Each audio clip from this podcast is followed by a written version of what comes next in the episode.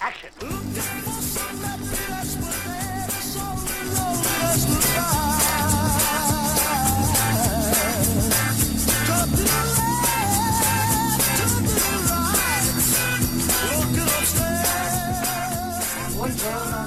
amici radio, buongiorno, cari Buongiorno, amici radioascoltatori. Ben ritrovati a una nuovissima puntata di Fotogrammi Bentornati. e abbiamo mantenuto una promessa stavolta, l'avevamo già annunciata Finalmente. precedentemente qualche puntata fa parlando già di qualche horror che avremmo voluto fare una puntata su film horror e oggi eh, se ci avete seguito sui social horror. vuoi iniziare a presentare te Andrea il primo film? Allora, sì, diciamo che finalmente, direte voi che ci ascolta, eh, non abbiamo apprezzato un film. Arriva la prima stroncatura di fotogrammi. Finalmente arrivata. Eh, di cosa parliamo quindi? Diciamolo subito, A Quiet Place, film che invece è stato a quanto pare apprezzatissimo, ha ricevuto un sacco di critiche positive, in realtà né a me né a Giacomo è piaciuto. Introduciamo subito di cosa parla il film, che mi sembra ancora nelle sale. È un film diretto del. È un film del 2018 diretto da John Krasinski, che ha come protagonisti la bellissima Emily Blunt, e che lei vale il prezzo del biglietto, e lo stesso Krasinski, che è autore e attore. E io vorrei giusto dire una cosuccia. Uno ci si domanda come mai Emily Blunt in questo film? Te lo sei chiesto? Perché sono compagni nella vita Eh reale. sì, moglie e madre dei due figli di John Krasinski. Quindi tutto Genio. torna. Un film in famiglia alla fine.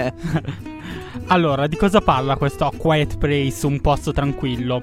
Una fam- allora, sostanzialmente una famiglia vive un'esistenza isolata nel silenzio più assoluto. Questo perché? Perché sulla Terra sono comparsi dei mostri, non si sa da dove vengono e che esteticamente ricordano degli alien, non so se Non anche so, a me te è l'hai molto. Demogorgon, tutti questi cosi Sì, qui, sì, tutti, sì, ugua- tutti uguali. Il mostro ma Esatto, deluso. non è di che tutto. ci sia proprio questi mostri umanoidi con queste zampe braccia lunghe con sti artigli che vengono fatti vedere giusto Faccia, a metà film perché Poi all'inizio non, non li vedi non proprio. hanno una faccia sono poi si apre magicamente la hanno bocca un udito con, super sviluppato sono super sensibili e sostanzialmente attaccano qualsiasi cosa che faccia rumore che sia un, un Ma- filo di grano o una persona loro la attaccano Infatti, cioè, le premesse a mio avviso erano molto intriganti. Perché un film, cazzo. generalmente l'horror, cosa ti capita nell'horror? Grida, grida, grida, grida, grida, rumori, grida, rumori, strilli, eh, ver- versi. Qui invece gioca Invece tutto no. sul- sull'antitesi, ovvero siamo immersi in la sal- un'atmosfera di silenzio la salvezza e il silenzio e quindi non bisogna far rumore. E questo era la premessa, era buona. Secondo me la prima parte del film è una mazzata sulle Ah, balle. Io all'inizio, i primi Cioè- dieci minuti, mi stava quasi piacendo per- perché mi ha ricordato come atmosfera un altro film molto carino che è The Road. Non so se l'hai The visto. Road l'ho visto, l'ho Bellissimo, visto, però The era lì, cioè, come è l'atmosfera proprio il film. iniziale, no, ovviamente The Road è un capolavoro. E il film comunque ci catapulta subito all'interno della storia e non ci dà spiegazioni su quello che sia successo. E questo non è un male per forza, cioè alla fine eh, si attiva anche, quel anche meccanismo della... all'inizio lui già dopo i, cinque primi, dopo i primi 5 minuti si viene a capire un po'. Sì, sì, sì, lo capisci, non, ci- non ti dà spiegazioni però su come si sia ah, arrivati a no, quel ma momento. non si saprà, io ve lo tu- dico, non si attiva quel perché- meccanismo di sospensione dell'incredulità e tu lo accetti. Il fatto è che con l'andare avanti del film iniziano ad accadere cose che sono forse vanno un po' troppo oltre. E diciamo che un conto è sospendere l'incredi- l'incredulità, un altro è accettare cose che registicamente non hanno senso. A me del senso no, è che a mio avviso come film horror è uscito male, cioè non c'è niente di innovativo. L'unica cosa innovativa che poteva essere sfruttata bene era questo elemento del rimanere in silenzio per non farsi scoprire da questi alieni e loro e quindi però poi dopo la prima metà è muta, la prima parte del film è muta e la seconda è un normale film horror dove ci si spara, eh, mostri, Esatto, vedi ciò che e- mi ha deluso di più è stato appunto che il film non si presentava come un horror blockbuster, ma in realtà lo è. In realtà lo è puro proprio intrattenimento. poi, è nel- poi, non lo so, io ho apprezzato, sono andato ad informarmi, a leggere le interviste, le dichiarazioni del regista che spiega la sua analisi del film. Quindi ora io mi metterei anche in discussione perché lui dice è un film sull'essere genitori. Infatti qual è il tema, il tema centrale del film? È Emily Blunt che eh, dopo diciamo una perdita che avverrà nei primi 5 minuti, un anno dopo circa, è nuovamente incinta e, e il problema si pone, ovvero come accogliere un nuovo arrivato in un mondo che uno è in ospitale e due in totale silenzio. E per me tu- questa io l'ho trovata una delle scelte più egoistiche che abbia mai visto al cinema. Cioè un bambino che ha nella sua natura il gridare e il fare rumore, questa- tu decidi di portare avanti la, gra- la gravidanza, è una cosa che mi ha più triggerato che, por- tantissimo. più che portarla avanti, eh, fate altro. In Cioè, un no, mondo ma, ma non apocalittico quello. così. Ma io non mettere incinta certo tua punto, moglie. ad un certo punto so. ero arrivato a pensare che sarebbe stata una cosa fortissima. Che ovviamente in un mondo dove l'umanità è quasi scomparsa, non ci sono contraccettivi, non c'è possibilità di aborto. Ho pensato che lei, una volta partorito il bambino, questo non è uno spoiler perché accade quasi subito, l'avrebbe ucciso per salvaguardare l'intera sua famiglia. Cioè, io ero arrivato a pensare questo perché non, non mi aspettavo, cioè, che potesse davvero partorire in un mondo dove ogni minimo rumore genera, eh, ti porta alla morte. Invece no, invece lo stratagemma che è stato utilizzato è uno dei più stupidi che abbia mai visto. Il padre del- di questa famiglia è un ingegnere, diciamo. Infatti lui costruisce, la figlia è sorda e costruisce apparecchi acustici. Io pensavo che eh, co- con l'andare avanti del film ci facessero vedere come lui avesse costruito una camera insonorizzata dove poter ospitare il bambino. Invece no, come funziona Calma, l'insonorizzazione calma, qua? calma. Cioè, Fermiamoci, sono qui. eh, magari qualcuno voleva No. andarlo a vedere. No, io ho visto che avevo anticipato il tema, comunque quello che esponeva il regista sull'essere padre, genitore. Però magari lo affrontiamo dopo. La C'è prima canzone, c'è tanto Mandiamo da la dire, prima come ci sta La canzone. prima canzone che proprio da una scena del film, eh, un momento molto dolce tra i due coniugi, eh, nel quale nel più totale silenzio del mondo lei eh, dà un auricolare a suo marito e iniziano a ballare sulle note di Harvest Moon di Neil Young.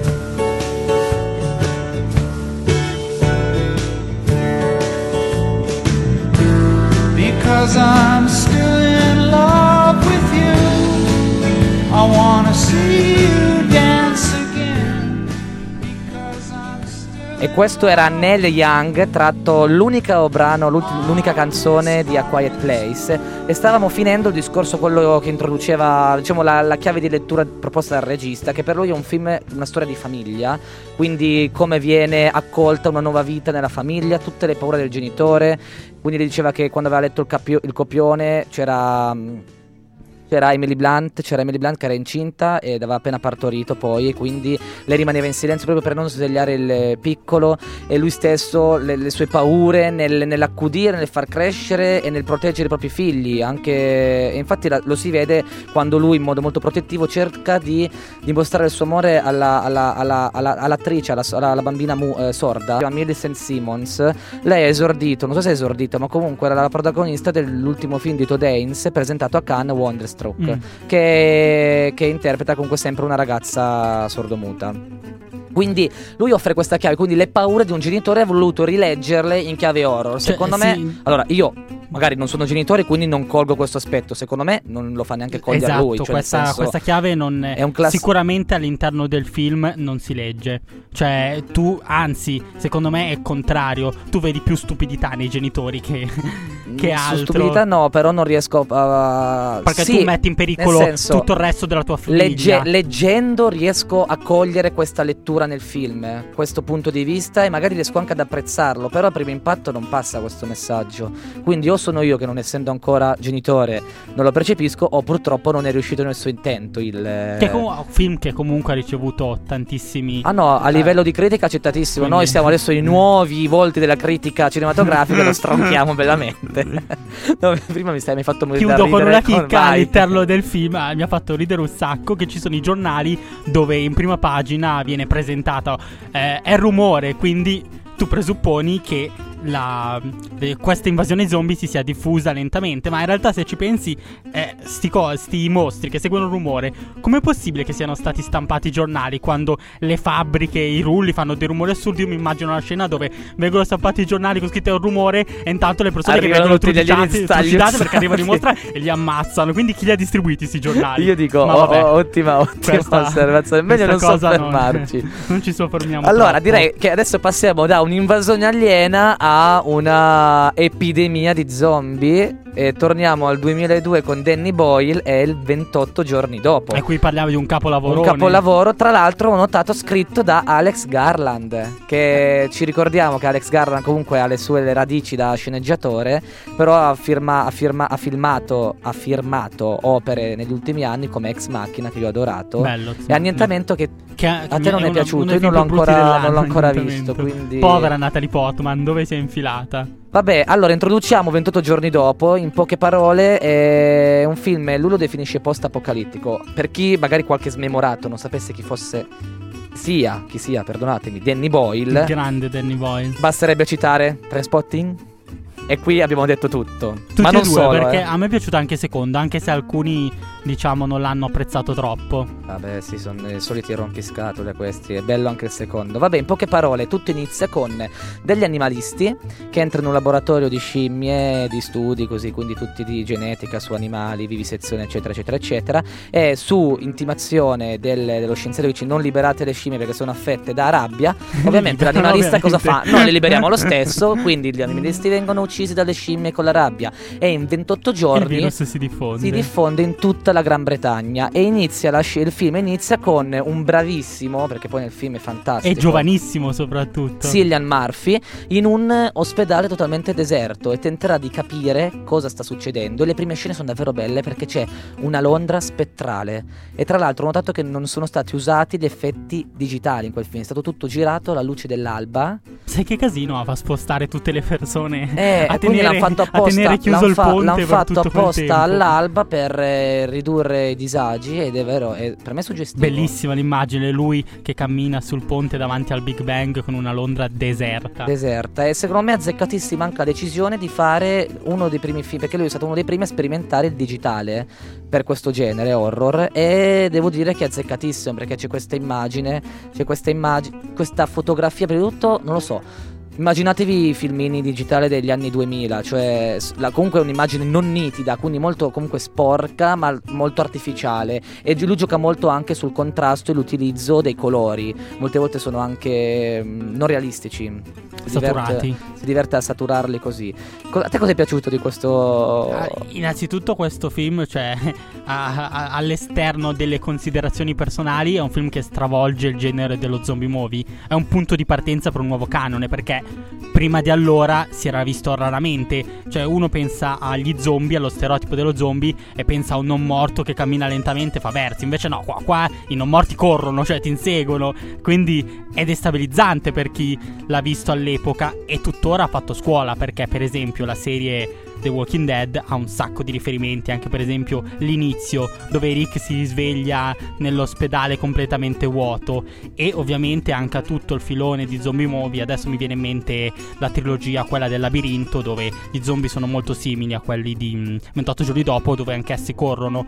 È un film che ha fatto scuola, è un film geniale per l'epoca e che visto tuttora resta un grandissimo film horror che intrattiene e che...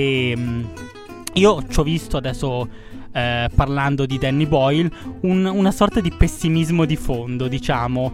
Eh, avevo letto un'intervista sua molto carina dove parlava del caos e lui diciamo che non vede di buon occhio l'umanità, lui pensa che alla fine l'umanità è destinata a sprofondare Ad nel caos, ad autodistruggersi, forse. esatto. Beh, può essere una chiave, una chiave di lettura del film. Ma continuiamo dopo un altro brano che adesso ascoltiamo, tratto da una colonna sonora, devo dire, la colonna sonora strumentale di 28 giorni dopo è spettacolare. Bella. Questo forse è uno dei pochi o l'unico brano cantato che c'è all'interno del film quando questo gruppo di sopravvissuti tra cui c'è Cillian Murphy e c'è anche un grandissimo Brendan Gleeson fanno diciamo free spesa, fanno free shop in un supermercato e questa è AM 180 dei Granddaddy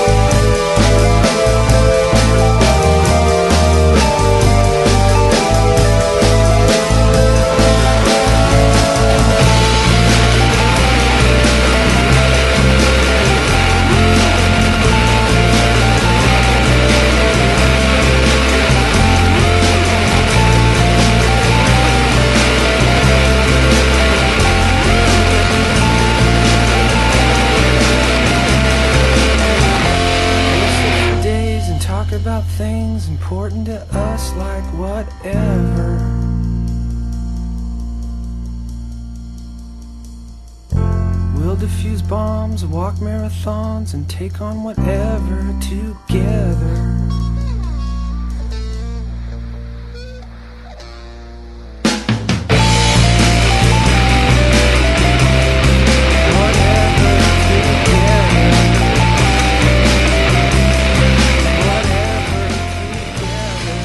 Bentornati, bentornati.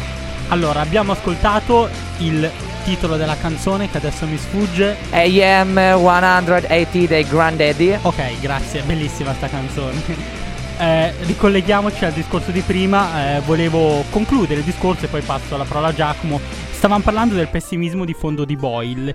Il- in caso di evento catastrofico, secondo lui il caos regnerà sovrano e nel film questo si vede. Le istituzioni cadranno. Già nei primi minuti del film ci viene descritto come il governo il Parlamento non esistano più, siano caduti, siano tutti morti e l'unica istituzione rimasta del film, l'esercito, è un po' il personaggio negativo del film, quindi diciamo che non lascia molto spazio a un... ehm, a una, una visione positiva delle, dis- delle istituzioni, di chi è al potere in realtà. Il caos in ogni caso regnerà sovrano. Regna e, come si può dire, muove le, vi- le vite e le pedine umane. Un'altra cosa che secondo me, non lo so, passa, io l'ho subito colta, una bella critica a tutta quest'orda di invasati e fondamentalisti, in questo caso animalisti. Cioè io stesso sono, mi reputo, mi piace definirmi ambientalista, animalista, però alla fine il messaggio di fondo è che ogni fondamentalismo, ogni cosa che viene portata all'estremo ideologico è dannoso. Ah, sono d'accordissimo. Quindi contro ogni logica, quindi bisogna sempre, secondo me, anche quando si va su questi campi, quindi la salvaguardia del pianeta o come bisogna inter- in teoria nutrirsi, qui faccio un bel attacco ai vegani vai. No, comunque c'è modo e modo di agire e ad esempio un modo scorretto lì in quel caso di agire, di fare un'azione di protesta liberando de- delle cose, degli animali di cui non si sapeva di- da cosa fossero infette e poi ha creato un'epidemia che ha trasformato tutta la penisola britannica in eh, zombie adorabili. Eh, concludo dicendo che è stato realizzato un sequel di questo film diretto da Juan Carlos Fresnandillo e con eh, Danny Boy produttore esecutivo. Non so se tu l'hai visto, io l'ho no, visto. non l'ho visto. Io l'ho visto e non è male, sebbene ora- sia un sequel. Si chiama 28 settimane dopo, Dopo. ambientato Quindi 28. eh, mi pare di aver capito che è il tentativo di ricollocare al- una comunità sulla... sì, Lo guarderò di- interessante. Anch'io concludo è qualcosa. malaccio. È un film che è costato davvero poco anche questo. I film horror solitamente sono a basso budget. E questo è stato realizzato con 5 milioni di sterline. E ha avuto comunque un grande successo, soprattutto in America. Ne ha guadagnati ben 45 milioni di dollari. Quindi Ed è diventato un cult quel un tempo. cult e comunque ha vinto il Méliès d'argento, la miglior fotografia all'European Film Festival e il miglior film oro al Saturn Award. Io direi che adesso possiamo passare eh, dalla- da- a un altro regno del Commonwealth. Dal Regno Unito passiamo all'Australia con il thriller, thriller ho sbagliato, horror. Che poi è sbagliata, è sbagliata questa definizione. Qui ne parleremo magari a fine puntata su come vengono promossi gli horror. Eh, The Babadook de- di Jennifer Kent. Vuoi introdurlo? Sì, allora, innanzitutto questo film, eh, la stessa Jennifer Kent ne fece un cortometraggio che poi è diventato film vero e proprio. Il suo primo film, il suo film d'esordio. Il suo primo film ha avuto un successo unico, interpretato da Essie Davis che e Noah Wiseman, il bambino che è bravissimo, bravissimo sto ragazzino. So- cosa succede nel film? Eh, Amelia è una madre vedova e alleva, ha allevato da sola suo figlio Samuel dopo la morte di suo marito in un incidente stradale. Eh, Samuel è convinto, un ragazzino problematico, è convinto che i mostri minaccino lui e sua madre e... mm, causa un sacco di problemi a sta povera madre. Urla, picchia, problemi di comportamento, è ingestibile. Sua madre non dorme, non riesce a trovare un modo per tenere a bada questo ragazzino. E finché un giorno, è solita sua madre leggere storie, raccontare storie per farla addormentare, non trova in casa un libro intitolato Mr. Babadook e lo legge a Samuel. Solo che questo libro è, diciamo, per usare un eufemismo, particolare perché racconta la storia della morte de- del bambino. ed Se è- Babadook fa duk duk duk tre volte alla tua porta, arriva lì e ti uccide. non è proprio una storia E per un paio di volte, dopo che viene letto questo libro, riappare misteriosamente in questa casa. Quindi le, le- le- scusami, i temi, le aspettative, quello che ti viene offerto all'inizio è tipicamente eh, di un film horror. Ma Sì. la bravura e la peculiarità di questo film, a mio avviso, è che mescola a pa- in primis le paure più recondite del- dell'uomo. Quindi tutto ciò che non so, non puoi controllarla. Una tua stessa paura a noi stessi, se abbiamo paura di qualcosa, è un qualcosa che ci, ci- ci rende ehm, vulnerabili al 100% e non riusciamo a controllare. E molte volte l'errore più grande è quello di farci prendere, possedere dalla paura stessa e non riuscire più a vivere. Secondo me i tre temi fondamentali all'interno di questo film che poi si snocciolano e offrono diverse chiavi di lettura sono l'amore, la- l'amore, il- la perdita da- e ultimo la depressione. Secondo me questi sono i tre su cui Boh, ruota io, l'intero io film. la vedo diversamente proprio sul tema e sull'accettare. Qui ah, fin dall'inizio viene presentato, viene presentato poco a poco un dramma che vive la moglie, la madre, ovvero la perdita del marito nel momento in cui vanno in ospedale a concepire Il ba- figlio. figlio. E qui questa diciamo è la prima, cioè secondo me sono due binari, uno il classico film horror e fa paura questo film perché comunque riprende, si, cioè, si allontana dalle le tecniche solite, quindi jump scare, quindi questi rumori, mh, ci, ci sono i jump scare, quindi cosa sono? I rumori improvvisi per spaventare, far sobbalzare lo spettatore, però sono seguiti da scelte stilistiche, prima di tutto io ho adorato questo, io lo vedo un po' come un rimando all'espressionismo tedesco, a film come Il gabinetto del dottor Caligari, Nosferatu di Murnau, cioè queste prima di tutto l'atmosfera è dark e cupe Tantissimo. questo mostro Babadook tutto allungato colori magro sbiaditi. sbiaditi c'è questo senso di claustrofobia che man mano più avanti eh, più, più avanti va il film più prende, ingloba i personaggi e lo stesso spettatore e la cosa secondo me che è agghiacciante sono queste grida immotivate che a un certo punto c'è la scena della macchina l'abbiamo visto assieme mi sa questo Sì, film. l'avevamo visto al cinema. C'è la scena della macchina dove il bambino in preda al panico Disperato. inizia a gridare Babadook, senza alcun Babadook. motivo. Lo spettatore non vede niente e questo fa paura, cioè nel senso ti il ritmo è lento. Arrivi ad un certo punto del film, a metà del film, arrivi a odiarlo questo bambino. Perché gridi? Basta, basta. Se quello che dicevo, ricollegandomi a quello che dicevo prima, secondo me eh, la perdita eh, gioca un ruolo fondamentale in questo film. Perché eh, le chiavi di lettura sono due. Da una parte la madre che ha perso la persona della sua vita, suo marito, l'uomo che amava più al mondo, e dall'altra il figlio che ha perso un padre. Infatti cercherà durante il film, il figlio cerca di riallacciarsi all'eredità del padre di- attraverso i suoi giochi di magia, attraverso i suoi DVD, le sue cassette. E si sente molto come due figure diverse affrontino questo tema. Non è ovviamente l'unico tema all'interno del film, però io l'ho sentito particolarmente. Boh, boh, boh, boh, boh, boh, boh. Sono un po'. Sei dubbioso. Dubbioso, sì. Ma alla fine stiamo a dire la stessa cosa. Un Sì, po' perché questa paura a prendere così, alla fine, Ah. quando lei non accetta la morte del marito, in un certo senso incolpa il figlio. E da È qui c'è questa spirale che ti porta fino a. Noi non diciamo fino a dove porta questa spirale, ma di sicuro una spirale verso gli inferi. Sicuramente. E quindi questo te- non è più un horror a mio avviso, ma diventa più quasi uno psicotriller. Perché tu sei. Poi ci sono vengo- un thriller con gli elementi degli horror. Non so, io non faccio fatica a inquadrarlo. Forse anche questa è la bellezza del cinema. Non riuscire ad inquadrare un, un film in un particolare genere. Momento della terza pausa, di un'altra pausa. Questa è Desire di Bessie, tratto dal film. Quella casa nel bosco, di cui dopo faremo un piccolo accenno.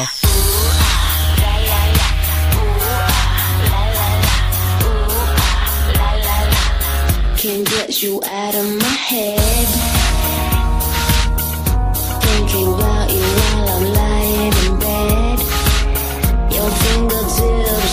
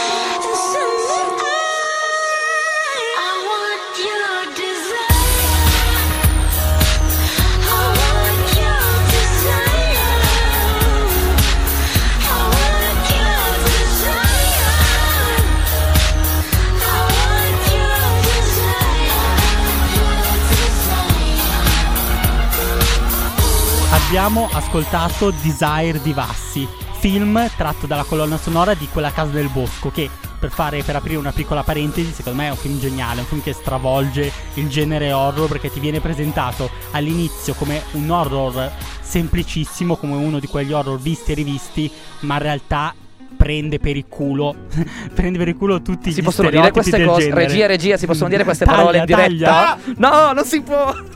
Prende in giro tutti gli stereotipi del film horror e il finale secondo me No, è una classica, uno cioè, nel senso- è geniale è, È geniale. un'americanata pazzesca, però pre- piglia per il. Posso dirlo anch'io? Per, posso dirlo Ormai anch'io? Per il culo tutto il genere horror di bassa, cioè nel senso che serve a fare di solo i bassa soldoni, lega sì soldoni. esatto E boh, tornando a Babadook ci stavamo stavamo scannando discutendo prima molto su- animatamente. C'eravamo sulle diverse letture che questo film ci ha offerto ed è anche un po' il bello del cinema.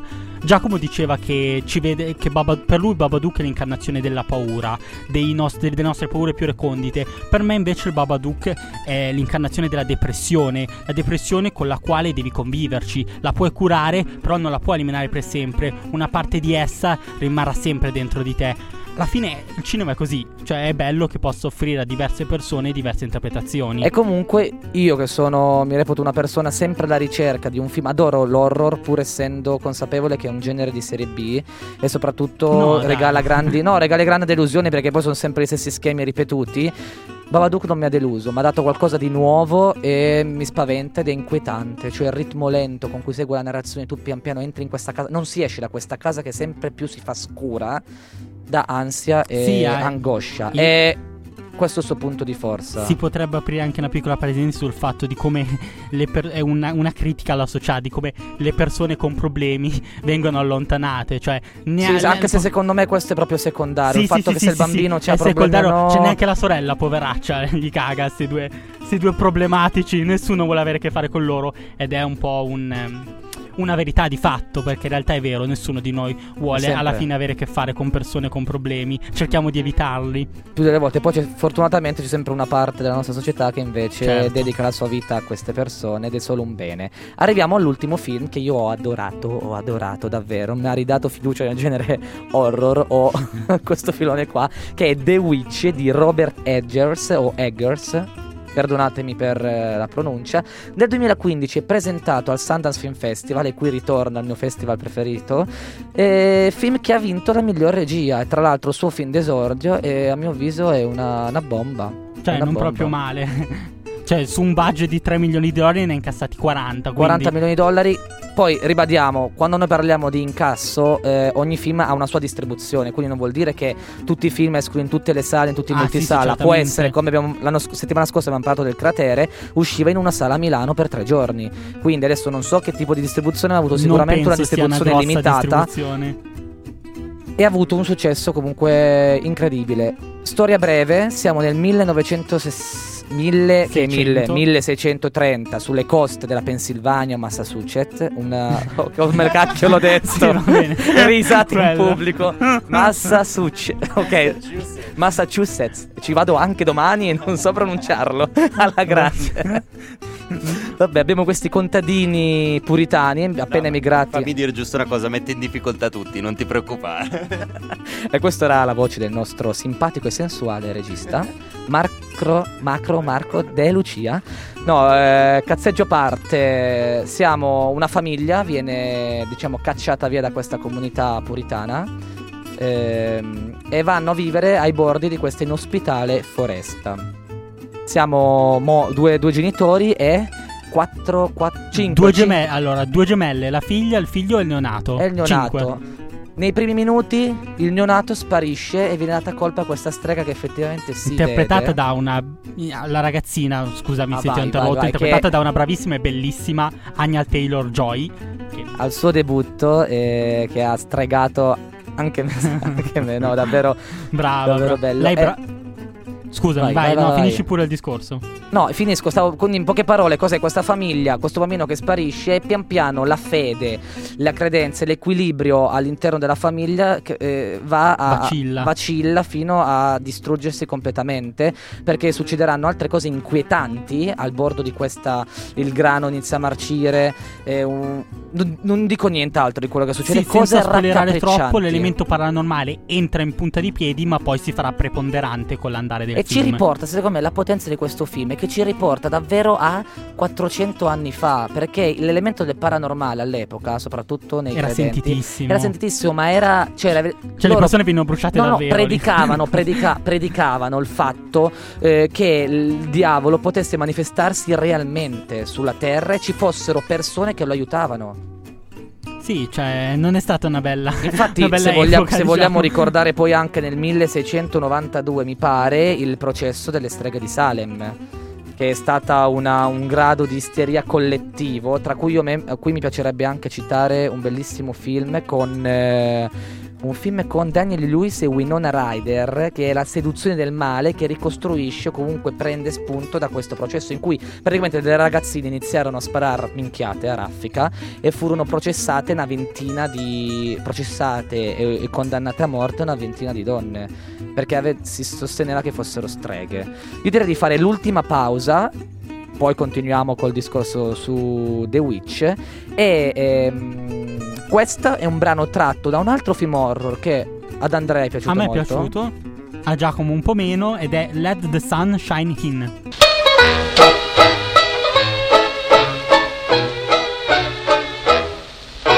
Mommy told me something a little girl should know. It's about the devil, and I've learned to hate him so. She said he causes trouble when you let him in the room.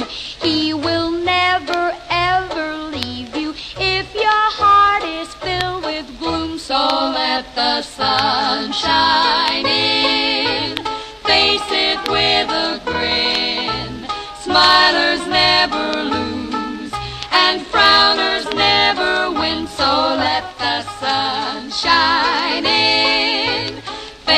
it with a grin. Open up your heart and let the sun shine in. When you are unhappy, the devil wears a grin. But oh, he starts to running when the lights come pouring in. I know he'll be unhappy cause I'll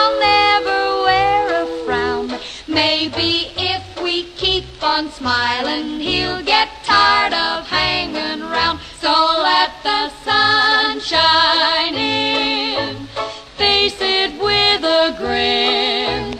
Smilers never lose, and frowners never win. So let the sun shine in.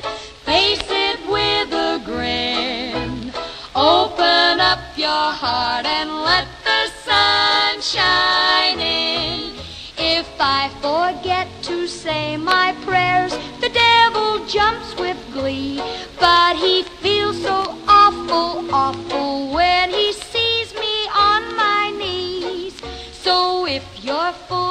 trouble and you never seem to win, Bentornati. just Abbiamo- Non abbiamo detto il titolo del film, let che è piaciuto molto ad Andrea.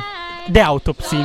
Allora, il film, proprio in pochissime parole, narra di questo cadavere ritrovato e portato da questi due medici legali che devono scoprire come è morta questa ragazza, una modella, lei bellissima, E sarà, e sarà la fine. Una ragazza che nasconde un sacco di misteri e noi spoileriamo troppo. segreti, non spoileriamo niente. Tornando a The Witch, per concludere, questo film, è, prima di tutto, bellissima la fotografia, perché sembrano davvero quadri, c'è un livello di cura della fotografia fantastico. La- l'ansia, la suspense, c'è, c'è questa suspense. Effettivamente, se tu Tantissimo vedi, non si succede sente. niente perché effetti speciali zero. s- Gioca tutto su questo crollo della fede, di ogni certezza dei membri della famiglia che pian piano si allontanano e si accusano a vicenda. E questi animali della foresta che ogni tanto fissano. C'è questo caprone nero, che non è un animale della foresta, ma spunta Black- un si caprone. Black Jimmy, Black Philip. Black, e Whis- Black, Black non lo so, Phillip, però nella- nell'iconografia religiosa antica il caprone nero era simbolo di Mesti- Metistofele. diavolo. Quindi ci sono tante iconografie tornano e, e il ritmo anche lento viene, così dire, privilegia una narrazione che va a creare terrore. Anzi, cioè, me- io ho avuto ansia, c'erano dei momenti in cui avevo gli Ah, occhi sì. sgranati a vedere questi personaggi che pian piano Crollano. crollano, crollano e... E, e non diciamo più nulla perché sennò anche qui Basta. raccontiamo Guardate anche questo Guardate che anche merita qui. tantissimo. Assolutamente. Alla fine, vedete, noi vi abbiamo consigliato nell'horror spazio ci sono tantissimi. Ormai è un, un genere che fa- per far cassetta viene fatto dagli studi, soprattutto per l'estate. Nell'estate i cinema tutto. pullulano di film horror per tirare su soldi. Però noi vi abbiamo voluto consigliare quattro film che sono davvero delle perle. particolari. È il momento dai- di annunciare i nostri consigli per la settimana. Purtroppo anche oggi il tempo è È volato. quasi finito. Allora, dai, oggi esce per gli amanti dei documentari l'ultimo capolavoro del più grande maestro dei documentari che è Frederick Wiseman, eh, film presentato in concorso a Venezia che è Ex Libris New York Public Library, quindi un documentario sulla penso sia la terza, adesso magari sparo una cappolata, ma penso, penso sia la o la seconda o la terza biblioteca più grande al mondo. Ti correggo solamente dicendo una provocazione, secondo me attuale, vivente, il più grande maestro di documentari è Herzog. è il mio preferito. Lasciamola ai posteri, ai posteri ardua sentenza. sentenza. Per me è Oppenheimer. E vai, e qui partiamo. Poi invece il 24 domani uscirà Interruption di Yorgos Zois. Eh, e uscirà il grande, il nuovo film di Sorrentino. Sorrentino. Io attendo tantissimo, ho un pri- hype a mille. la prima parte di loro che seguirà le tracce, la, la storia, la vicenda del, Del buon grandissimo Silvio. Silvio Berlusconi. Eh, sono curiosissimo di vedere come Servilio interpreterà. Quello è ancora è curioso. Io, se sono sincero, ho paura di questo film. Secondo me mi deluderà. No. Poi non lo so. Andiamo avanti. Al 25 aprile usciranno, usciranno I fantasmi di Ismael di Desplechin con Marion Cotillard e, Charlotte Rem- e la Charlotte Ginsburg. Ed è il film che è stato fin d'apertura all'ultima edizione del Festival di Cannes. Poi abbiamo un altro film che è stato presentato a Venezia, nato a Casal di Principe di Bruno Oliviero. E dal 26 aprile uscirà La Melodie di Rashid Hami. Grazie, io Grazie vi ringrazio sempre di, segui- di averci ascoltato, di ricordo seguirci ogni anno. Che ogni anno, ogni 30 non ci saremo perché saremo in vacanza. Tutti in vacanza, tutti al mare a mostrare le chiappe chiare. E, E ci vediamo fra due settimane. tra due settimane. Quindi passate, guardate sempre tanti film. E vi ricordiamo di seguirci sulla pagina Facebook Fotogrammi Radio Radio Statale. E ogni lunedì, salvo il, lune- il 30, su www.radiostatale.it in onda sempre alle 14. Ciao! Ciao ciao.